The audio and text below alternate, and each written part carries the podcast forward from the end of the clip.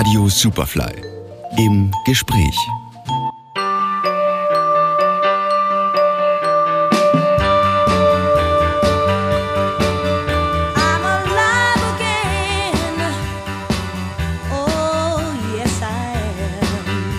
Letzter Tag unseres Northern Soul Schwerpunktes hier auf Radio Superfly. Und wenn man Northern Soul sagt, dann muss man auch den Namen A.D. Crostel sagen. Er hat die Northern Soul Szene von ihren frühen Anfängen miterlebt und mit seinen Compilations auf Kent Records jungen Musikfans die rarsten Soul-Nummern näher gebracht. Auch mir. Umso glücklicher war ich, mit ihm zu telefonieren. Hi there. Ah, can you hear me? Yes, I can hear you. Yeah.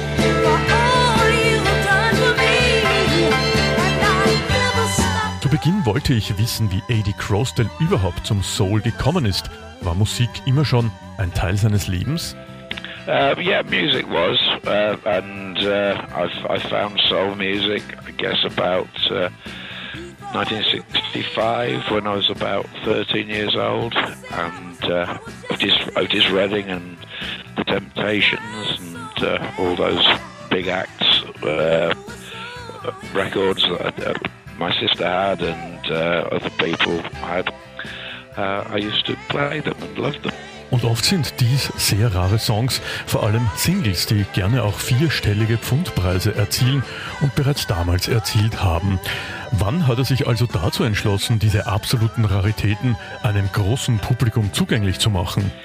Well, after I'd, I'd got to know the general soul records like the Chess and the Atlantic and the Tamla Motown, I went to a all-night dance in the middle of the countryside, uh, sort of miles away from anywhere, and they played these soul records that I'd never heard before, and I thought I knew quite a bit about soul music, and I obviously didn't, and I enjoyed them immensely. So that that was about 1969.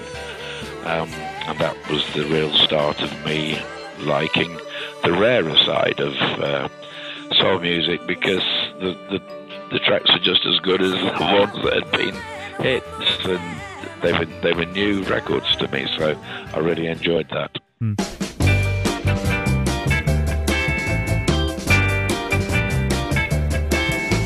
Was ich mir ziemlich schwer vorstellen kann, ist, wie man eine Auswahl für eine Compilation trifft.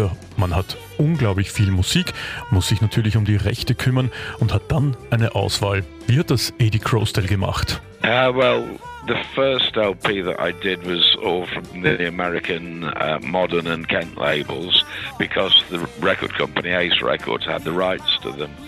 So uh, it, that was dictated by the labels, but luckily they were they were great record labels and, and had you know quite a few tracks that I knew. And once I did more research and asked fellow collectors, uh, we, we found it enough for the first three Kent LPs, all from the same source.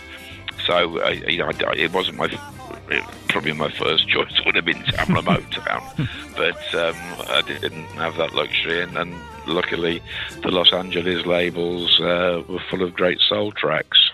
A.D. Crosdale kennt und vor allem beobachtet die Northern Soul Szene seit ihren Anfängen und mittlerweile über viele Jahrzehnte.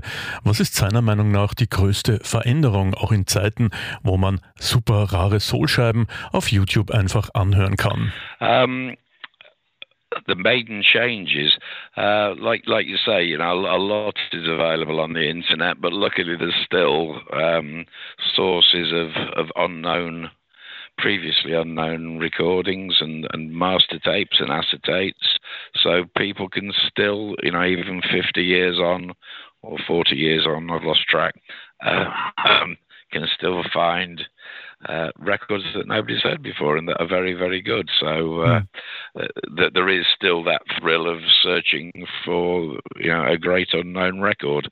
Uh, the similarities are still people dancing and enjoying themselves uh, to the to the music. Yeah.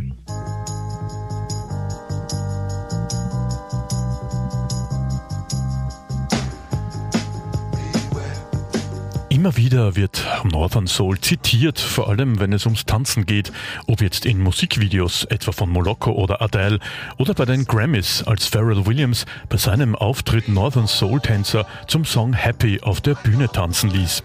Verfolgt Eddie Crostel diese Hypes und manchmal auch Trends? Yeah, well, it's, it's inevitable because a the music's great and because new people are becoming teenagers and uh, club goers all the time. So uh, it's good that people still want to dance and uh, appreciate the, the music that we've been en enjoying for the past many years. Hm. Meine Abschlussfrage ist eine sehr taffe, aber ich wollte es etwas einfacher machen.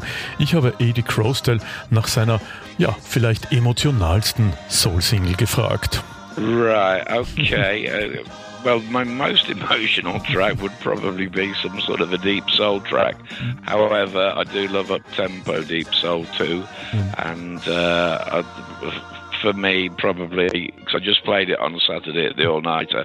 Carla Thomas, mm. "I'll Never Stop Loving You" mm. is always one that mm. is very emotional, mm. and I associate it with mm. a lot of the work that I've done for Kent Records and for the Hundred Club. So yeah, that's a particularly apt one. Mm. Vielen Dank, Eddie Crosdale, für das Gespräch und ich werde mich heute, wenn ich daheim bin, wieder mal durch meine ganzen Kent Compilations durchhören.